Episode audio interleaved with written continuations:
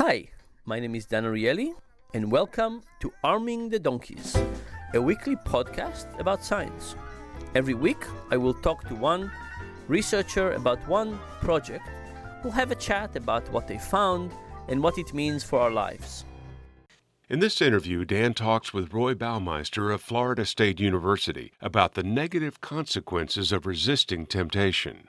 So, I wanted to talk about the topic of depletion, which uh, I think nobody is more associated with it than, than you. So, can you try kind of describe quickly what, what depletion is all about?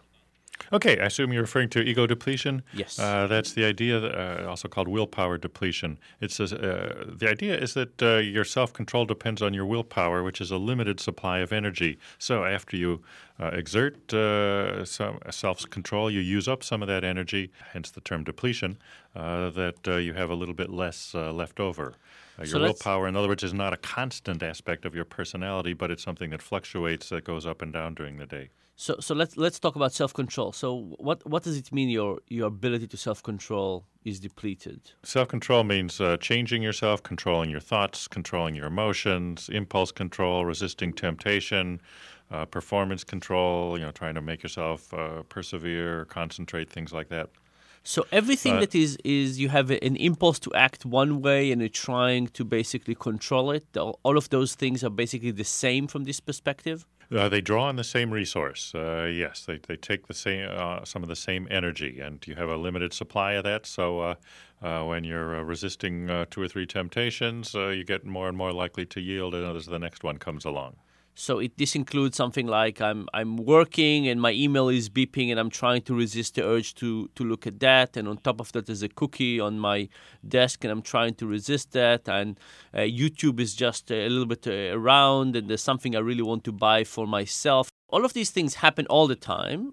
Uh, Yes. And and what you're saying is that they draw on the same resource, which means that there's kind of a central ability to resist temptation. And as we try to resist more and more temptation, it becomes harder and harder to do it. Yes, because the uh, energy gets uh, spent down, uh, so to speak, and it takes a while to replenish. So, what are kind of some of the most compelling evidence for this idea?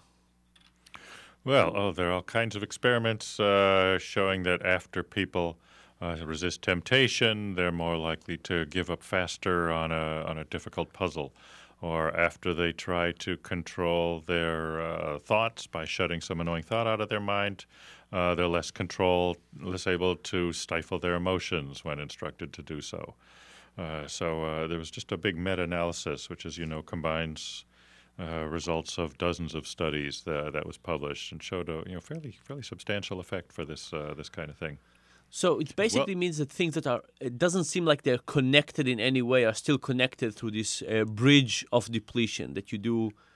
You, you're trying to do one task, and your ability to do another task that needs self control is basically get.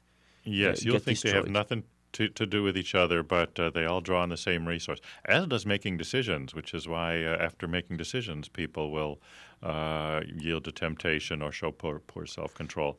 May contribute to some of these political scandals that keep happening. The political scandals. How, how do you get to there? Well, people making decisions all day. Uh, you know, uh, powerful, influential people have uh, uh, choices to make and decisions to make. Uh, they don't realize that this uh, consumes their willpower and leaves them less uh, for resisting, uh, uh, for exerting self-control uh, in the evening afterwards when there's a sexual temptation or corruption or bribery or something like that as well. I see. So, so there are two things. One is, of course, it's it's uh, means that all of us are more tempted to uh, follow on our temptation, more likely to follow on our temptation late in the evening when we're depleted after we've made lots of lots of decisions.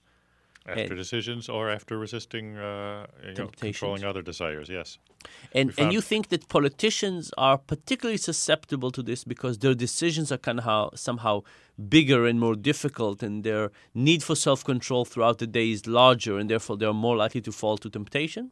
Uh, well, yes, uh, more than some people. I mean, other people have jobs that also require a lot. But yes, uh, uh, presumably, uh, uh, decision po- politicians. What was it? George Bush called himself the decider.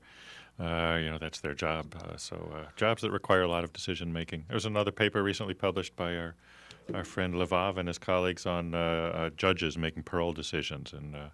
Kind of showing some of the same patterns as they continue to make decisions all day, as the judge has to do. uh, their willpower gets uh, gets depleted. Yeah. So, do you think you'll get, be called to testify in the defense of some uh, politicians in the near future to justify their behavior? I'm not sure this justifies it, but it does explain it. Very good. So, uh, Roy, uh, thanks a lot. As always, a pleasure talking to you. Pleasure for me too, Dan. This has been Arming the Donkeys, a weekly podcast with economist and New York Times bestselling author Dan Ariely of Duke University.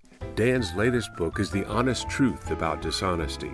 You can subscribe to the Arming the Donkeys podcast and learn more about dishonesty, irrationality, and other human quirks at danariely.com.